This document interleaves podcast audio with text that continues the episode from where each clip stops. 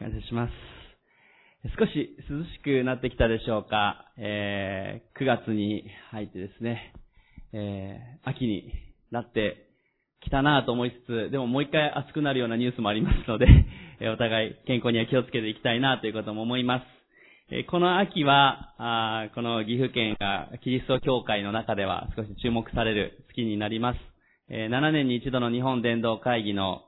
第7回の大会が長良川国際会議場を会場として行われることになっています。え、まあ7年前に発表された時は、あの、最初は名古屋という発表で前回神戸であったわけなんですけども、まあ7年に1回この北海道や沖縄や様々な場所を会場として、え、毎回宣言文が出され、そして前回神戸の後次が名古屋というふうに言われたんですが、まあ、会場の関係もあり、え、岐阜に変更になって、え岐阜の長良川国際会議場で、え、今月の19から22日まで、え、行われます。え4日間の大会ですけれども、日本中から1000人を超える先生方が、先生方やリーダーの方々が集まり、また、それ以外にも多くの方々がオンラインで参加される大会となります。本当はもっと大きい規模で行われる大会なんですが、コロナの対策もあって、え1000人ぐらいの人数制限というふうになっています。えっ、と、私があの、メッセンジャーの一人に、え声をかけていただき、え備えてきました。あの、これも本当は毎回海外からゲストが呼ばれて来ていたんですけれども、え今回は50歳以下の日本人の牧師でという思いが日本福音同盟さんの方で与えられ、えまあ、ちょうど年齢と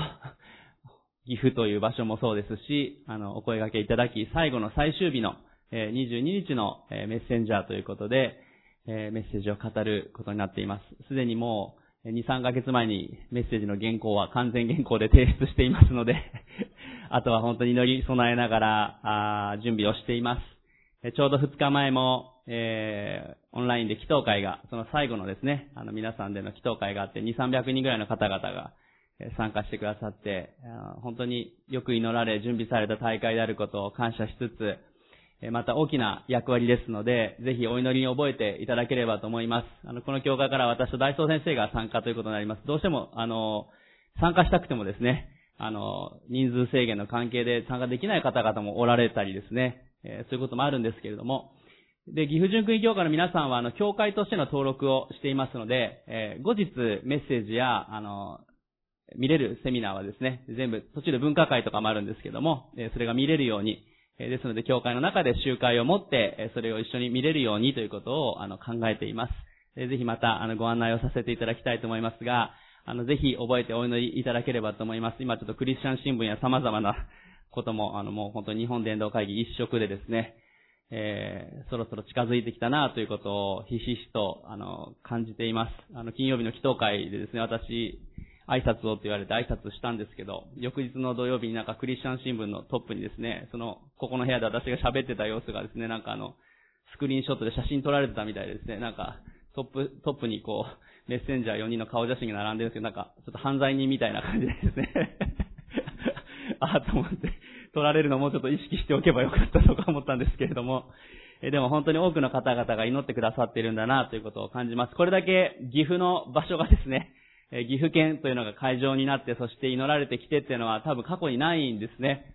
いつも岐阜というのは、岐阜というか中部はいつもいろんな大会がやはり飛び越えて大阪か東京で行われることが多くて、しかもどちらかというと名古屋は多いんですけども、えー、あえて岐阜というのが今回選ばれたというのも本当に大きなことだと思います。私自身も本当に感謝に思います。えー、今月ですので、あの、ゲストの方々がこの教会にも、えー、来週以降何人か来られます。特に日本伝道会議の前後は、伝道会議に参加された方々で、来られる方々がおられます。また、お証もお願いしていますので、えー、そのことも感謝し、期待していきたいと思います。えー、ぜひ、あの、大会全体のため、また私のご奉仕のためにも、あの、お祈りください。あの、本当にへりくだってご奉仕できれば、ということを思います。えー、私があの、昨年、夏ぐらいからずっとその、あなたの謙遜が私を大きくしますという御言葉が与えられて祈っていましたけれども、その、ちょうどその御言葉が与えられてしばらく祈っている時に、今回のこのお話をいただくことになってですね、本当にただただへりくだって主の前にご奉仕できればと思いますので、えー、ぜひよろしくお願いします。今日は、えー、御言葉はマタイの福音書の、えー、9章の16節から17節です。マタイの福音書9章の16節から17節マタイの福音書9章の16節から17節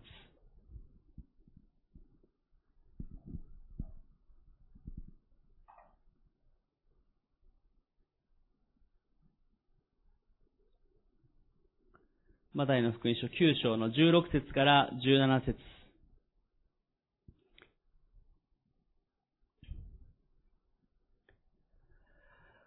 お読みさせていただきます。誰も真新しい布切れで古い衣に次を当てたりはしません。そんな次切れは衣を引き裂き、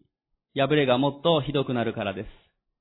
また、人は新しい葡萄酒を古い皮袋に入れたりはしません。そんなことをすれば皮袋は裂け、葡萄酒が流れ出て、皮袋もダメになります。新しい葡萄酒は新しい皮袋に入れます。そうすれば両方とも保てます。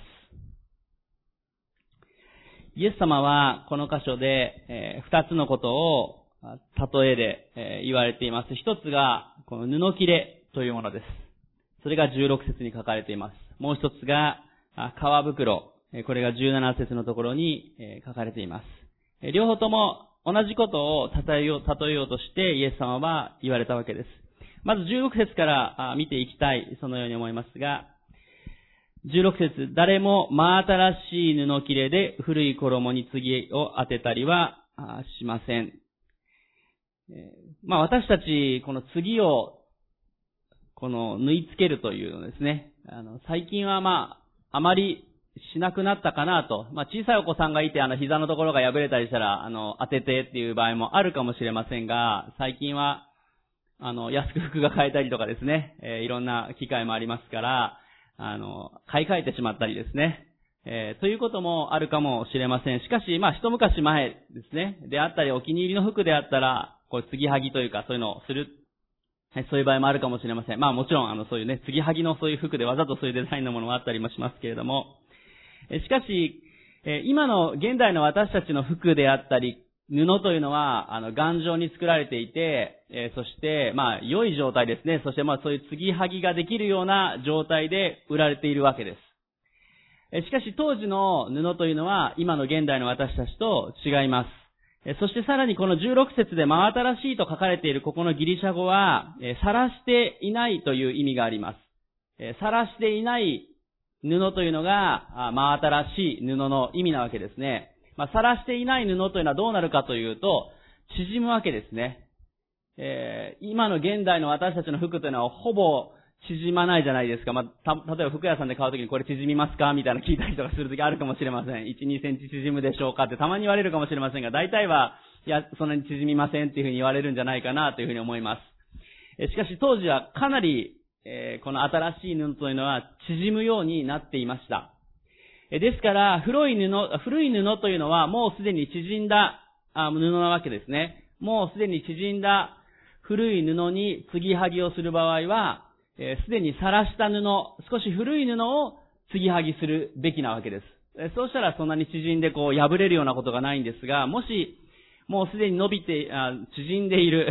縮んでいる古い布にですね、新しい布を継ぎはぎをしてしまうと、新しい布の部分が縮んでしまうので、そうすると布が破れてしまうってことが起こるんですね。まあ私たち布が破れるっていうのもあんまり経験がないわけですね。日本の私たちは割かしいい服を着ていたり、また、あの、世界的にも最近は技術が発達していると思います。しかし当時は、布が縮んでその引っ張られる力で結局破れてしまったり、継ぎはぎのところの糸が取れてしまうということが起こったわけです。ですからこの16節に書いてあるこの内容というのは、当時の常識なわけですね。古い、古い古い布には古い布を当てなければいけない。えー、新しい布は新しいものとして使わなければいけない。それが当たり前の常識であったわけです。だから私たちが考えている以上に、当時の人たちにとっては非常に身近ですね。まあ服を買うのも大変であったり、布をっていうのもね、簡単に買い替えるのが難しい時代でしたから、当然次を当てるんですけども、古い布を当てるべきだけども、こういう合わせてしまうのは良くないですよっていう、えー、常識が当時ありました。ですので後半でそんな継ぎ切れは衣を引き裂き、破れがもっとひどくなるからですと書いてあります。ここで、真新しい布というのと、古い布というのが出てき、古い衣というのが出てきますが、それぞれ何を表しているかということですが、まあ、皆さんわかる通り、真新しいこの布切れというのは、イエス・キリストのことを表しています。またイエス・キリストの福音のことを表しているわけですね。この真新しいという、まあ、アグナフォスというギリシャ語が使われていますが、新約聖書で2回しか出てこない言葉なんですね。えー、そしてこの真新しいというのはまさにここに書いてある通り、真新しいっていうね、完全に新しいという意味が、このアグナフォスというギリシャ語の言葉です。新約聖書の中で何度も新しいっていう言葉は出てきますが、それとはまた特別に違う言葉がここで使われているわけですね。完全に新しい、完全とされた新しさ、真新しさ、それがここで使われている言葉です。今までに全くないもの。イエス・キリストはまさに完全に新しいものとして来てくださったんだということをここで表しています。そして、この古い布が何を表しているかということですけども、まず一つここで言えるのは、前後のところ見ていてもわかるのが、それはユダヤ教の教えであったということです。えー、この立法をしっかり守ろうというところからずれていき、そしてそこが、そこに支配されてしまう、立法主義的になってしまう、え、そして、え、それを守らなければというふうに裁いてしまう、え古い契約、古い布切れ、え、ユダヤ教のことを、まあ、表していたわけですね。まさに、あの、パリサイ人たちはその一つの現れであったわけです。えー、もう、本来は良いものであった立法であったり、まあ、立法も旧約聖書に入ってますから、私たちにとっても大切なものです。しかしそれが、形骸化してしまう。硬くなっていってしまう。まさに古い布と同じような状態になってしまったと。そして、神様を愛するための立法であったり、旧約聖書であるはずなのに、神様を愛するはずで、はずなのに、愛がないものに捉えてしまうようになってしまった。ね、そのことはまさに本当にこの新約聖書の福音書にたくさん例としても書かれているわけです。その古い衣と新しいこの布というのが合わされると破れてしまうんだということをイエス様は例えられました。同時にこの古い布というのはもう一つ例えていることがあります。それは、ここにいる私たち一人一人も古い布になり得るものだということです。私たちも、えー、ね、新しい賛美を捧げましょう。新しい思いで行きましょう。言います。ね、あの、新年の時はですね、新年元旦の時は、新しい抱負をってね、新しい思いでって言います。でももう新年から、あの、元旦から半年経ってるわけですね。えー、時間が経つと、今新しいといったものが瞬間的に過去になります。えー、10年前最新であったというものが、今では過去のものになるわけですね。まあ、電気製品なんでまさにそうですね。あのー、10年前とかですね、最新だ、15年前に最新だと言ってた冷蔵庫とか買われてもですね、今、10年、15年経つともう古いタイプでですね、あの、電気がかかりすぎますからそろそろ買い替えた方がいいんじゃないでしょうかと電気店に言われたりですね、エアコンとかももっと燃費がいい方がいいのではないかとかですね、いろんな商品が出てきたりしますね。えすぐに、えー、今最新だと思うものは古くなっていきます。そしてここにいる私たちは、気をつけなければ、先ほどの立法主義的になってしまったユダヤ教のことと同じように、私たちも気をつけなければ、古い型にはまりすぎてしまう。えー、元々のものに囚われてしまうということが起こるわけです。それは、ある意味私たちの罪の性質にもよるものです。古い私たちの性質、罪の私たちの性質、それは私たちを堅くなにしていきます。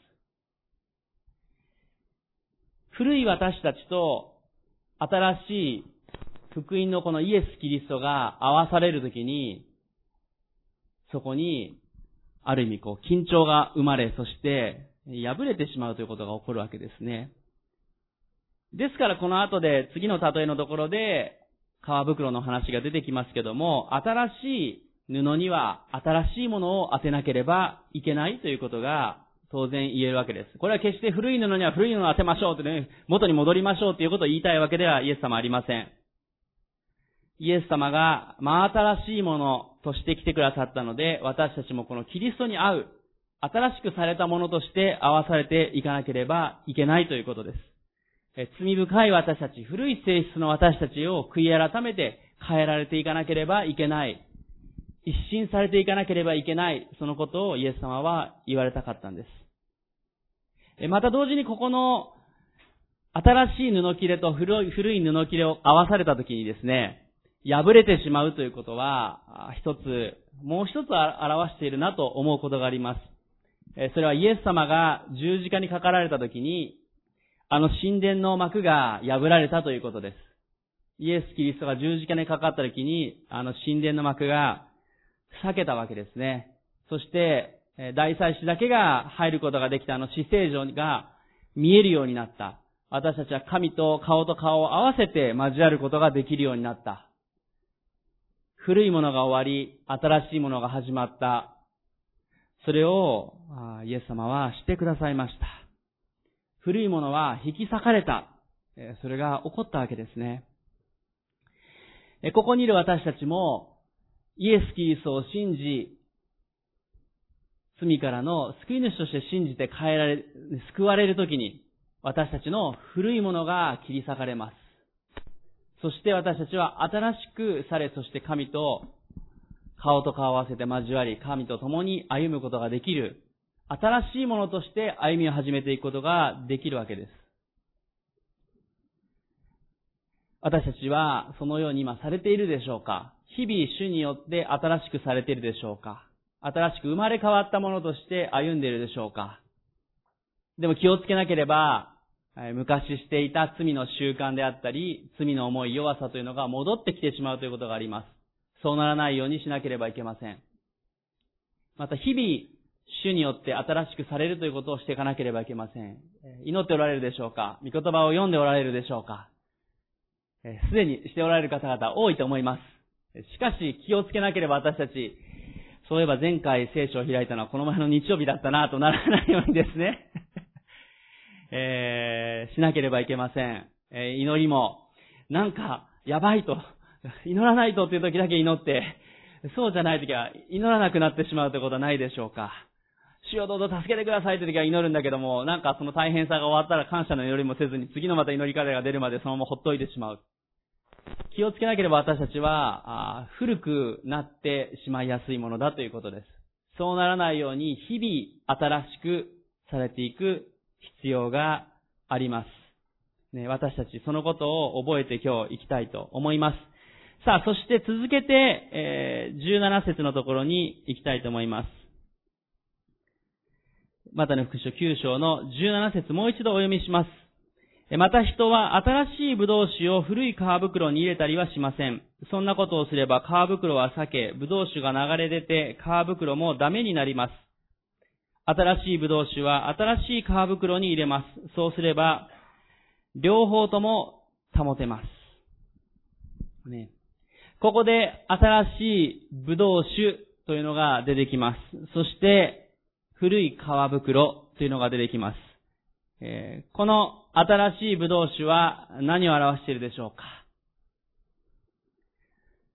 先ほども新しい布がイエス様と言いましたので、えー、皆さんもお分かりの通り、この新しい葡萄酒というのはイエス・キリストを表しています。えー、何かここに挟んでいただいてですね、マタイの福音書の26章の27節、28節を開いていただきたいと思います。マタイの福音書26章の27節、28節です。マタイ26章の27節、28節です。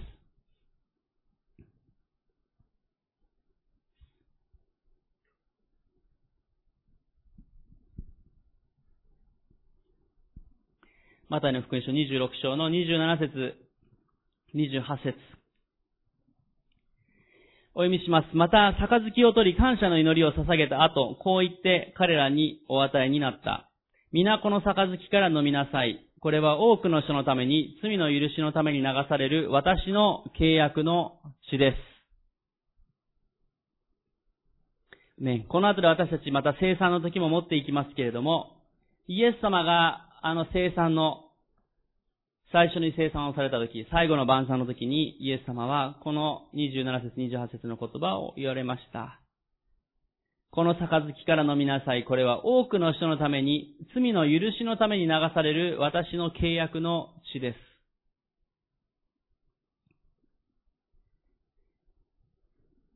あの、最後の晩餐の時のまた私たちが後ほどいただくこの生産、あのブドウジュースは、ブドウ酒は何を表していたか、それはイエス・キリストの血潮を表していたわけです。イエス・キリストの十字架の血潮。まあ聖書の中でもブドウ酒というのは特別なものですけれども、この新約において、イエス・キリストの血潮をこのブドウ酒は表しています。ですので先ほどマタイの福音書9章の17節の新しいブドウ酒というのは、イエス・キリストの血潮を表しているわけですね。このイエス・キリストの血潮が私たちの罪を清めてくださいます。さあ、マタイの福音書の9章の17節にもう一度戻りたいと思います。えー、こう書かれています。また人は新しい葡萄酒を古い皮袋に入れたりはしません。皮袋というのを皆さんが、ああまり見ることというのは少ないと思います。まあ一度この写真をお見せしたことがあるんですけども、写真を出していただきたいと思いますが、えー、私たち、この皮袋というのが出ますでしょうか。当時のこの皮袋の写真に、当時と同じような形でですね、このブドウ酒を入れていた皮袋になります。なんだか生々しくてですね、バーベキューでもやるのかというような感じですけども、ヤギの、動物のヤギのですね、骨と中側の肉を取り除いて、皮だけにして、ヤギの皮にブドウ酒を入れるわけですね。新しいブドウ酒ができた時にその中に入れて、まあ、えー、発酵するために保管をするということをしていくわけです。えー、どうなるかというと、まあこれは、あの、少し古くなってきている、えー、皮袋かなというふうに思いますが、えー、何が起こるかというと、新しいブドウ酒というのは発酵して、えー、そして膨張するわけです。発酵するとね、まあガスが出ますし、膨張するわけです。そうするとこのヤギの皮袋というのは皮ですから、そして新しい皮を使うわけですので、その膨張に合わせて皮が広がっていくわけですね。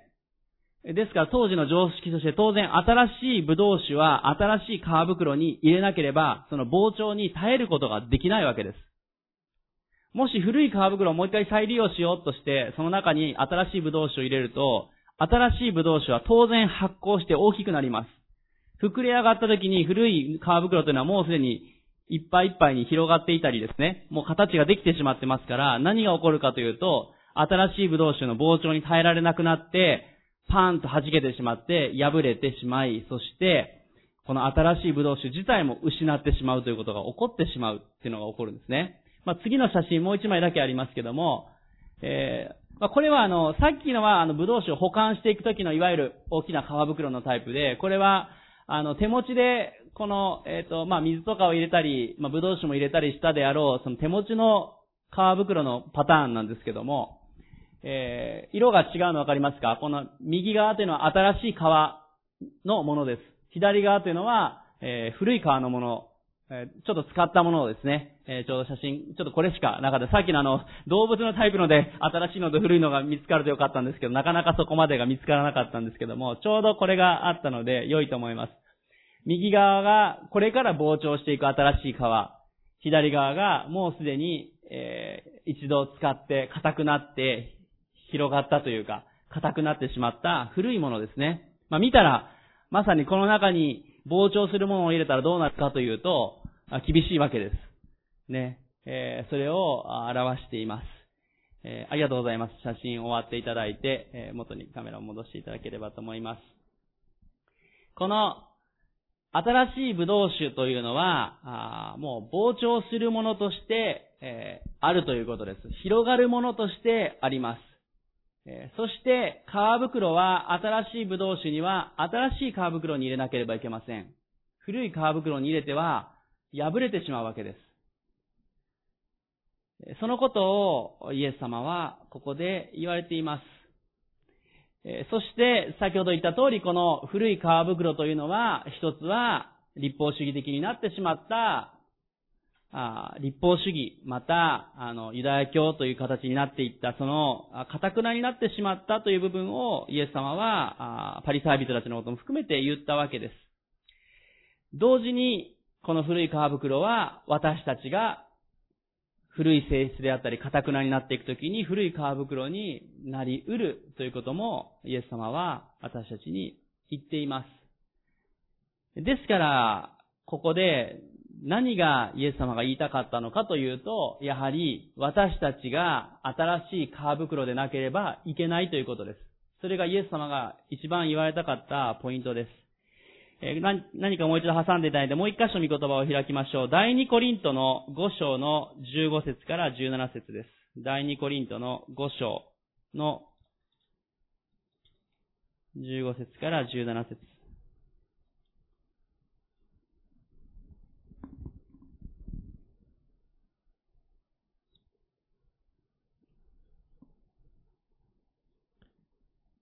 第2コリントの5章の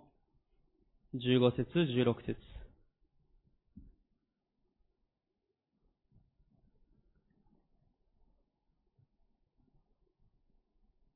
第2コリントの5章の15節と16節をお読みします。キリストはすべての人のために死なれました。それは生きている人々がもはや自分のためにではなく、自分のために死んで蘇った方のために生きるためです。ですから私たちは今後肉に従って人を知ろうとはしません。かつては肉に従ってキリストを知っていたとしても、今はもうそのような知り方はしません。17節も読みします。ですから誰でもキリストのうちにあるなら、その人は新しく作られたものです。古いものは過ぎ去って、身をすべてが新しくなりました。アメン。皆さんにお伝えしたいのは、イエス・キリストを信じる者は新しくされたものだということです。イエス・キリストを信じる者は新しく生まれ変わったもの、古いものは過ぎ去って新しく作られたものであるということを聖書は言っています。イエス・キリストを信じたときにそれが起こるわけですね。私たちは新しく生まれる、申請するわけです。すべてが新しくなりました。そのように聖書は言っています。古いものは過ぎ去り新しくなった。それがイエス・キリストを信じた本来の私たちです。そのことを忘れてはいけません。ね。しかし、私たちがクリスチャンとして歩みを進めていくときに気づかされていくことがあります。それは私たちには古い性質がまだあるということです。かたくなな自分、罪深い自分、なかなか変えられていかない自分、イエス様の福音を受け入れ、救われたはずなのに、なんか、それでも人を許せなかったり、罪を犯してしまったり、悪い思いに支配されたり、希望が持てない歩みになったり、過去や現在に囚われてしまったり、将来への不安に取りま、取り、ね、あの、それに囚われてしまったり、そういうことが私たちにはあり得るんですね。私たちは新しく作られたもの、作り変えられ続けるものだと聖書は言っているのに、私たちは、時々、というか、よくあるかもしれません。なんかむしろ、先祖返りしてるような古くなってるんじゃないか自分はというようなあ気持ちになるかもしれません。または、なかなか変えられていかない歩みの弱いものだな、歩みの遅いものだな、そのように思うかもしれません。私たちには、実は古い皮袋の性質があるということです。新しい皮袋であるはずなのに、古い皮袋の性質も、ある意味、持ち合わせています。聖書は言っています。えー、御霊によって歩みなさい。そして肉に従って歩んではいけませんと、まあ、第二コリントのところも含めてですね、えー、書いてあるわけです。私たちは、精霊に従って歩むこともできるし、肉に従って歩むこともある意味できてしまうわけです。そして肉に従って歩むということは、肉、古い性質になっていくわけです。古い皮袋にもなり得る。しかし、精霊に従って歩むときに私たちは新しく変えられ続けて歩むことができるわけです。新しい皮袋のまま歩んでいくことができるわけです。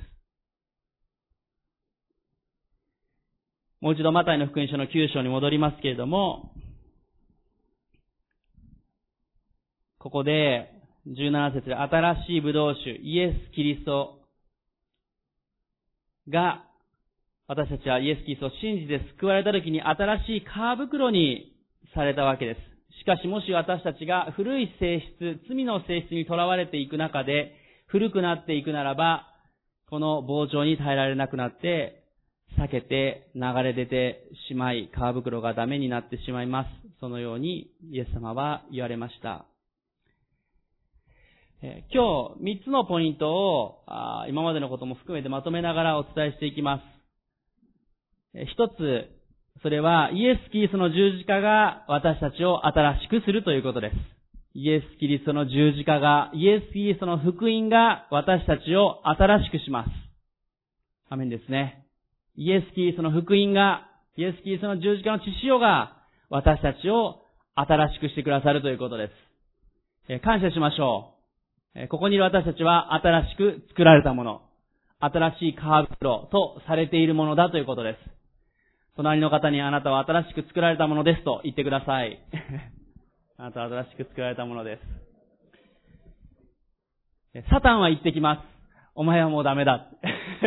古い皮袋だって。もうこれ以上広がらないよって。それはサタンの策略です。でも聖書は言っています。私たちは新しく作られたものです。私たち自身も自分に言わなければいけません。また互いに言い合いましょう。私たちは新しく作られたものとして励まし合い。そして、その新しいアイデンティティに生きていかなければいけません。今日の二つ目のポイント、それは、イエス・キリストが私たちの内側に入ってくださっているということです。キリストを信じたときにイエス・キリストが私たちの内側に入ってくださった。イエス・キリストが私たちの内側に内住してくださっているということです。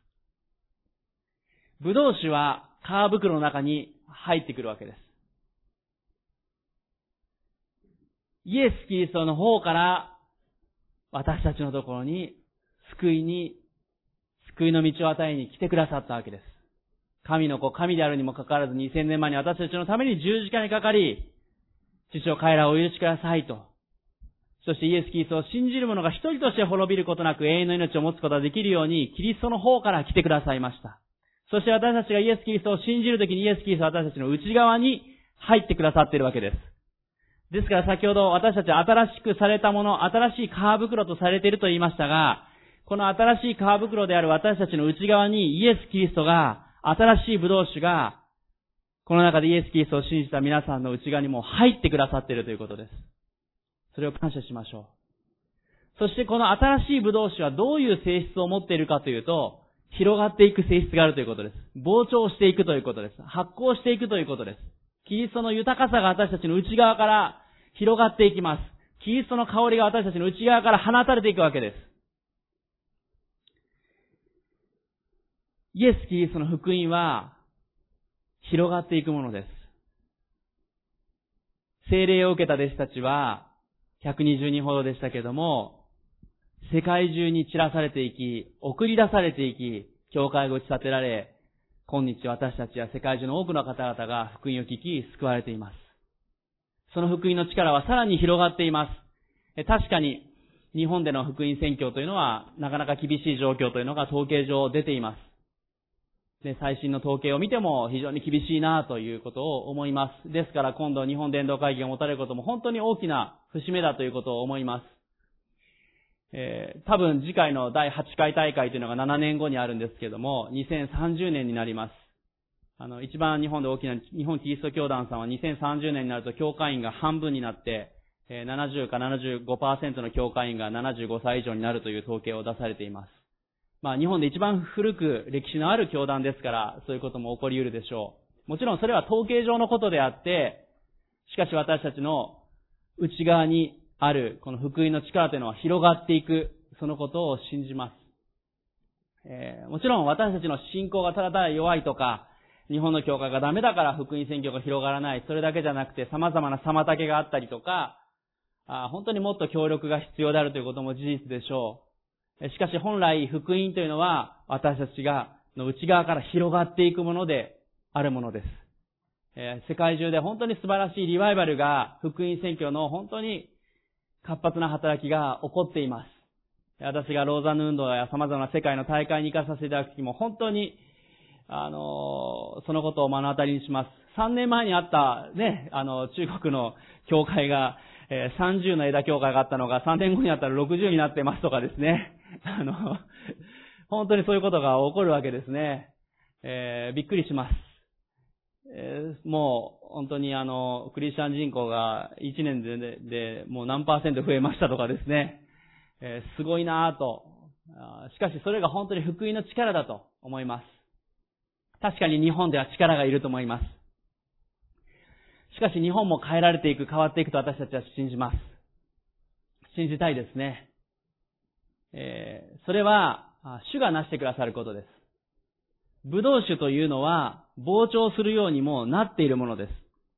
イエス・キリストが新しいブドウ酒ですから、イエス・キリストのこの福音は広がっていきます。それがあの、パンダネのね、えー、膨らんでいく、広がっていくところで、ね、ところとかですね、様々なところでも、あ言うことができるでしょう。広がっていくものであるわけなんですね。福音は広がっていきます。しかし、えー、私たちが気をつけなければ、私たち自身がそれを妨げてしまわないようにしなければいけないということです。今日三つ目最後のポイントをお伝えします。それは、私たちは新しい皮袋として生きる必要があるということです。私たちは新しい皮袋として生きる必要があるということです。私たちはもうすでに新しいものとされました。新しい武道酒であるイエス・キリストが内側に入ってくださいました。それで終わってはいけないんですね。それで終わったら、1秒経ったら過去の出来事になってしまいます。私たちは日々新しい皮袋として生きていかなければいけないということです。だから先ほど新しく作られたものですと隣の方に言いましょうと言いました。私たちがもし何もしないなら、すぐに古い皮袋になり得るということです。皮袋が、あ先ほどあの、吊るされてるヤギの皮の写真を出しましたけども、あの皮が広がっていくわけですね。えー、皮が広がる時というのは、実は痛みをある意味伴うわけです。まあもちろんあのヤギちゃんは死んでるわけですけども。私たちもよく子供が成長していく時に成長痛っていうのがありますね。えー、ちょっと膝が痛くなったり、どこか体が痛くなったり、体の成長にある意味体自体が耐えられなくなるというか、他のところの場所が成長するのに他のその次、次目のところが痛くなったりとかいうことが起こったりもします。成長していくためには痛みが伴う時もあるということです。古い罪をやめるときには、ある意味痛みが伴います。私たちは、えー、罪、悪習慣をやめていく、えー、そのようなことも必要です。え、そして、え私たちはこの広げられていくということを日々していかなければいけません。この引き伸ばされていく、私たちが変えられていくということも、イエス様がしてくださることです。なぜなら内側のブドウ酒が広がっていくからです。私たちの内側のイエス様のこのブドウ酒、新しいブドウ酒のこの発酵して広がっていくのに合わされて私たち自身のこの器が、皮袋が広げられていかなければいけません。じゃあ私たちがどうやったらキリストの姿に変えられていくのか、どうしたらキリストが望まれる姿に変えられるのか、それはまさに内側に積まれるイエス様のこの福音の広がりに合わせていけるかどうかです。そしてそのためには私たちの堅くなな部分を取り除き、主にお委ねしていくということが必要です。罪の性質や古い性質をやめていかなければいけません。常に新しい状態のままでなければいけないということです。皮袋は一度は必ず新しい時期があるわけです。しかし途中でもし膨張が、皮袋の膨張が止まってしまったら、その止まったところで古い皮袋になってしまうわけです。しかし広がり続けていくんであれば、まあ、どこまでもというか広がり続けていくわけですね。ですから私たちが途中で、ああ、もう私ここまでかなとか、私は、あの、ここでストップっていう風になるのではなくて、広がり続けなければいけません。広がり続けるならば、キリストのこの広がりに合わされていくならば、私たちは新しい皮袋のままで居続けることができるわけですね。だから私たちは新しく作られたもの、そして日々新しくされていくものでなければいけません。もう一度さっきのちょっとヤギを出していただけたらと思うんですけども、えもう一つお伝えしなければいけないなと思うのが、この先ほどの皮袋をもう一度出していただくとですね、え私たちをある意味これは表しています。私たちはあ広がっていくものなんですけども、もう一つ皆さんにお伝えしたいなと今日思うのは、私たちは全方向的に広がらなければいけないということです。皮袋がこの広げられていくときにですね、ヤギのなんか後ろ側だけプーッと広がっていくけど、前の方は硬くななまま、硬いままだったらどうでしょうか一番内側のこのブドウ酒が広がっていく、発酵して広がっていくときに、どうならなければいけないかというと、この皮袋は全体的に広がらなければいけないということです。まんべんなく広がっていくときに、この新しいブドウ酒の豊かさを内側に蓄えることができる、新しいブドウ酒の歩みをしていくことができるわけです。しかしもし、硬くなな部分であったり、硬いままの部分があると、そこは広がらずに放っておかれるわけです。どうなるか。さっきの新しい布切れのところと同じですね。硬い部分がそこにあって、他の部分が膨張していくとどうなるか。その継ぎ目のところが割れやすくなってしまうということです。ここにいる私たちも気をつけなければいけないのは、新しいか古いかどっちか。いやー、新しいところもあるし、古いところもあるなっていうのが、正直、クリスチャンの現実かもしれないです。私たちは、新しい皮袋の部分と、古い皮袋の部分がある意味混在しているのかもしれません。そして、気をつけなければいけないというか、私たちが大切にしなければいけないのは、この古い皮袋の性質の部分を特に変えられていかなければいけません。皆さんの中で例えばやめられない罪があって、それはもう放っておくんだけども、でもキリストにあって成長していきたいと。やめられない罪があるんだけども、賛美大好き。ね、教会に来るのも大好き。わーっと楽しみます。広がっていく部分があるでしょう。しかしやめられない罪の領域のところは堅くななままです。どうなるかというと、破れやすくなります。ねえー、イエス様を信じて、そしていろんな奉仕をして、教会にも集って、でも、御言葉を読んでいません。あまり祈れていません。どうなるか。堅くなな部分が残ってしまうと、そこが破れてしまう原因になり得るということです。皆さんにとって、皆さんの皮袋で今、堅くなな部分ってあるでしょうかそこを新しくされる必要があります。いや、もう一回固まってしまったらダメじゃないのと思われるかもしれない。そうじゃないです。イエス・キリストのこの新しい知識によって私たちは新しくされるものです。私たちが悔い改めていくときに、その一度堅くなになったと思われる場所も、もう一度柔らかくされ、新しくされていくことができるわけですね。それがイエス・キリストの復活の力です。死からもう一度命を生み出す。このイエス・キリストの復活の力が私たちをもう一度新しくします。ここにおられる皆さんのそれぞれの素晴らしい賜物、あもうお顔を見ながら、こうやってメッセージをしながらも よくわかります え私自身も何か良いあの部分はいろいろあるでしょう。でも気をつけなければ私もそうです。皆さんもそうです。硬くなりなりやすい、古い皮袋の性質の部分が どこかあるかもしれません。そこが変えられていくときに、私たちのクリスチャン人生もっと変えられていくと思います。もっと内側に住まわれるイエス様力を表していくことができます。イエス・キリストのこの復活の力が、イエス・キリストの流された血潮の福音の力が私たちから溢れ、流れ、豊かにこの地に流れ、潤していくものとされていく。雨ですね。ですから私たちは、新しくされたもの、キリストが内側に住まわれるものとして、新しい皮袋とされ続けなければいけません。今がすごく良い状態ですという方も、私たち、さらに変えられ続け、新しい皮袋として歩む必要があります。そして今ちょっと硬くなになって古くなってきている部分があるなという方、完全に私は古い皮袋ですとしては多分ここの場所にいないかもしれませんが、硬いところがあるなという方、もう一度キリストによって、主の前に出て新しくされていきましょう。私たちは、本当にこのキリストによって新しくされたものとして歩んでいきたい。そしてこの教会というのは新しくされたものの集まりです。真新しくされたものとして、完全に新しいものとして歩んでいきたい。そのように思います。この日本の選挙のためにもですね、何が大事か、いろんなアイディアであったり、いろんな、こうしたらいいんじゃないかって様々あるかもしれません。こうしたら福音が伝わりやすい。そういうことを学んで実行していくのは本当に大事なことです。でも何よりも大事なのは私たちが新しい皮袋かどうかです。もし私たちが古いままであるならば、古い皮袋のままであるならば、いくらいろんなことを知ったとしても、広がるのはちょっとでしょう。しかし私たちが内側に住まれる豊かなキリストの豊かさを表していくのであれば、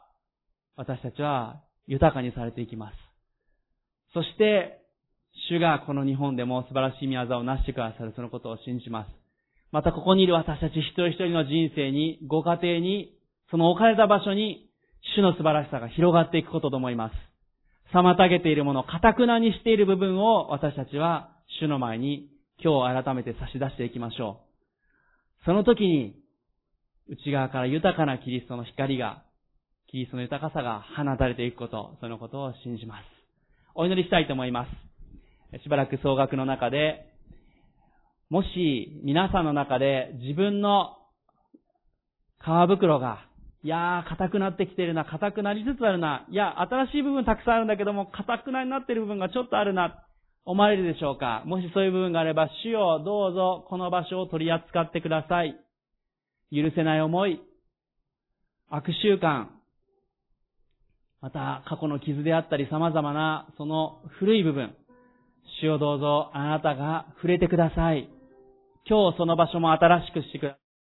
私の心を新しくしてください。今祈りましょう。